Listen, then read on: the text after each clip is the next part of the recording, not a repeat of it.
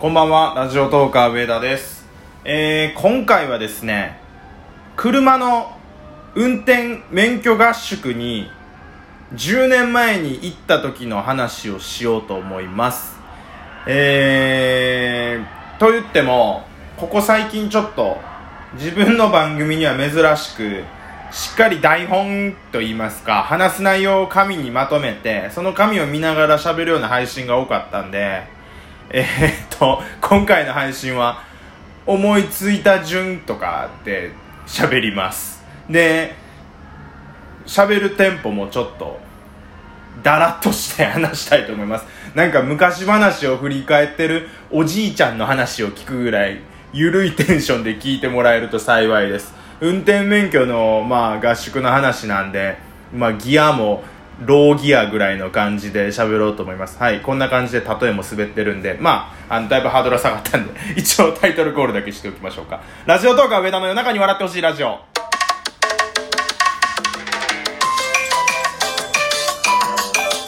では、改めて、えっ、と、今回のトークテーマだけ言っておきましょう。10年前、運転免許合宿に行った話。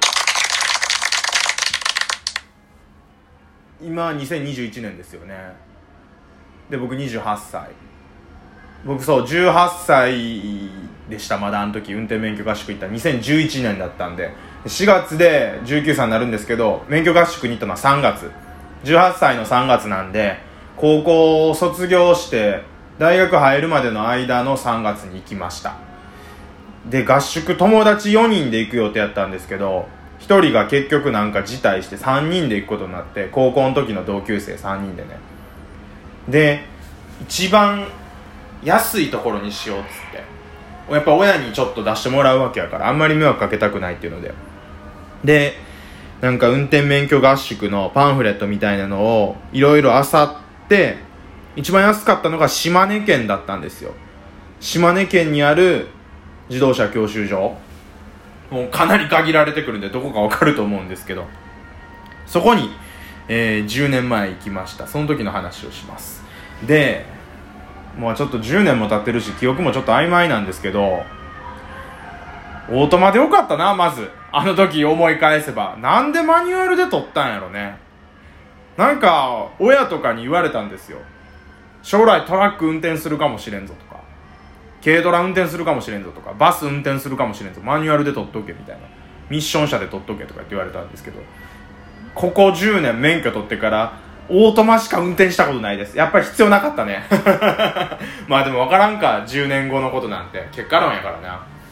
でえっ、とマニュアル車で合宿ってなると16日間かかるはず。確かね記憶やと。で3月の8日に行ったんです。すごい覚えてる。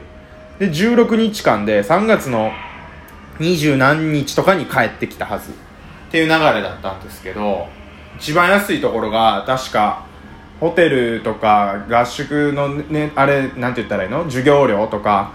あとご飯代とかも全部ついて二十何万とかやったはず。オートマの方が2日短いしもっと安かったんですけどマニュアルで取ったんで二十何ぼやったかなちょっと覚えてない。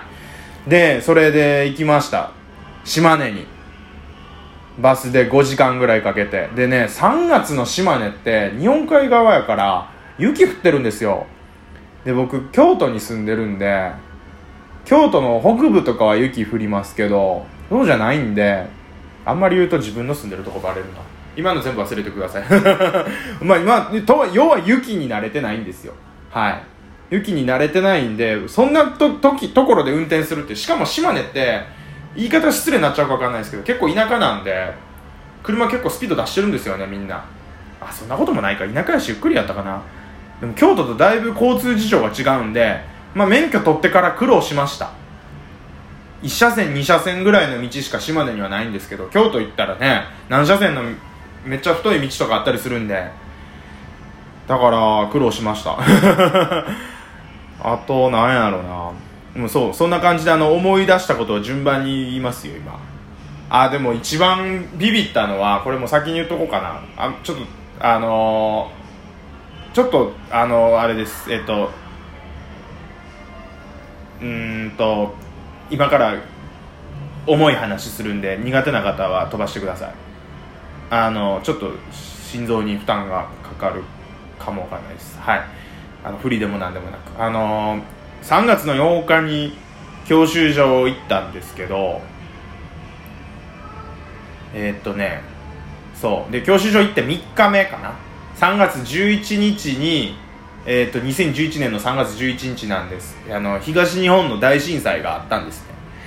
で島根県でたまたま教習所3日目でちょっと慣れてきたぐらいの時にテレビつけたらなんかようわからんことなってて何これってなってなんか一瞬意味わからんくって。でなんかどんどんどんどん日を追うごとに深刻さが分かってきてもうニュースも新聞もテレビも全部それになって。で合宿なんですけど当時スマホじゃなくて携帯だったんで YouTube とかも見れな見れたんかな一応。なんかでもものすごいちっちゃい画面やし見る気失せるぐらいのやつ。でもうテレビ見るぐらいしかすることなかったんですけどそれもできひんくなって。友達3人でずっとトランプやってたんですけどそれもだんだん飽きてきてめちゃめちゃへこみましたね。